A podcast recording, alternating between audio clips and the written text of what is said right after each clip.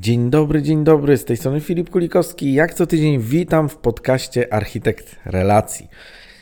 Dokładnie tak jak co tydzień, tak dzisiaj będziemy rozmawiać na temat networkingu, budowania relacji, sprzedaży i wszelkich możliwych e, negatywnych i pozytywnych sytuacji z tym związanych. Zanim jeszcze przejdę do tematu, to bardzo Cię proszę, jak ten podcast Ci się podoba, jak jest dla Ciebie wartościowy, to bardzo Cię proszę zalajkuj, skomentuj, oceń, zasubskrybuj.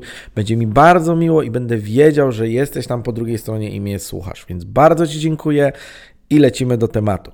Dzisiaj stwierdziłem, że zajmę się tematem według mnie takiego najmocniejszego elementu niezrozumienia networkingu, czyli nie ma tam moich klientów. Tak to dzisiaj zatytułowałem. Ale co to znaczy, jakbyśmy weszli w to dalej? Często spotykam się z takim hasłem, że ja nie chodzę na networkingi, bo tam nie ma moich klientów. Ja nie chodzę na te wydarzenia, bo tam jest bez sensu. Przychodzą ludzie, którzy nie są moimi klientami. Ale to nie jest po to. Networking nie jest po to. Wydarzenie networkingowe nie jest wydarzeniem pełnym leadów, jak to się teraz mówi na potencjalnych klientów, tylko jest wydarzeniem, na którym spotykają się najczęściej przedsiębiorcy. Czyli oni y, jeden do jeden może w większości nie będą Twoimi klientami, natomiast to są osoby, z którymi należy się poznać, nawiązać relacje i które mogą Cię rekomendować do Twoich klientów. Zastanów się teraz i pomyśl, czy lepiej by było wejść na takie wydarzenie i złapać tu i teraz jednego klienta i koniec, czy lepiej jest zainwestować trochę czasu i wysiłku w to, żeby poznać wartościowe osoby, wypracować u nich wiarygodność, pokazać, że jesteś wiarygodnym w tym, co robisz, i wtedy zadbać o rekomendacje, czyli o to, żeby pomagali ci wejść do Twoich i wybranych przez Ciebie klientów. Prawda, że lepiej?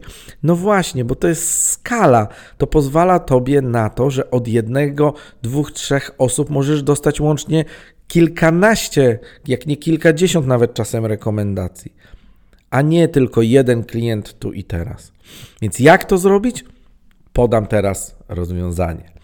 Na wydarzenie networkingowe idź po pierwsze z nastawieniem, że chcesz pomóc innym, że chcesz pokazać, że tu i teraz jesteś, jesteś przedsiębiorcą, że chcesz zadbać o swoją widoczność, żeby ludzie wiedzieli, mieć świadomość, że jesteś, że chcesz zadbać o swoją wiarygodność, że jesteś poważny biznesowo. Czyli przygotuj sobie listę kontaktów, przygotuj sobie swój kapitał networkingowy, żebyś wiedział, kogo i gdzie znasz.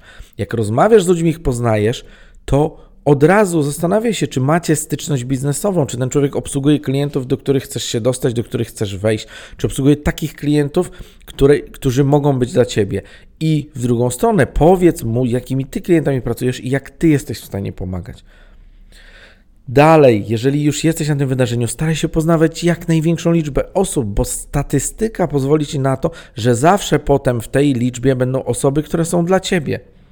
I dalej, nie broń się przed tym, że jeżeli ktoś przyjdzie do ciebie i jednak chce kupić, to okej, okay, super, bo statystycznie na każdym, e, na każdą liczbę osób będzie w końcu na którymś wydarzeniu ktoś, kto będzie chciał kupić, kto akurat w tym miejscu i w tym czasie będzie właśnie potrzebował Twojego produktu lub Twojej usługi.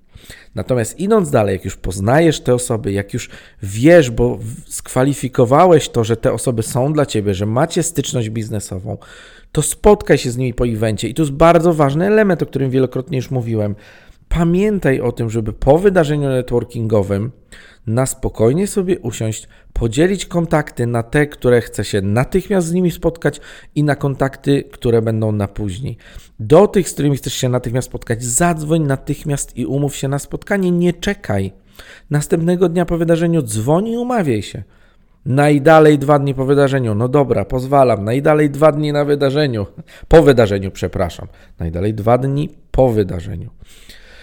Idąc dalej, jak już zadzwonisz, umawiasz się na spotkanie, do pozostałych kontaktów wyślij maila, że bardzo się cieszy, że się poznaliście na tym i na tym wydarzeniu i że jeżeli będziesz mógł w przyszłości w czymś pomóc, to zapraszasz serdecznie do kontaktu.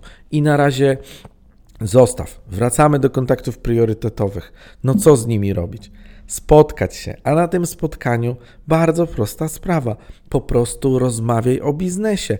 Pytaj, jak najwięcej pytaj, jak pracuje, z jakimi klientami, dlaczego tacy, a nie inni, jakie ma z nimi relacje, jakie są największe wyzwania w jego biznesie, jak najwięcej staraj się dowiedzieć. Dlatego, że jeżeli się spotkaliście, znaczy, że, e, że macie świadomość tego, że jesteście, jest, e, zadbaliście o tą widoczność. Dalej, teraz musicie zadbać o wiarygodność. Ty masz się stać wiarygodnym partnerem w oczach Twojego rozmówcy. Masz pokazać, z jakimi klientami pracujesz, jak, dlaczego są z tego zadowoleni, jakie korzyści mają ze współpracy z Tobą. To są bardzo ważne rzeczy, o których należy od razu na pierwszym spotkaniu mówić. Dalej, jak już się spotkacie, postarajcie się, żeby to spotkanie zakończyło się jakimiś działaniami zaadresowanymi w czasie. To jest bardzo ważne.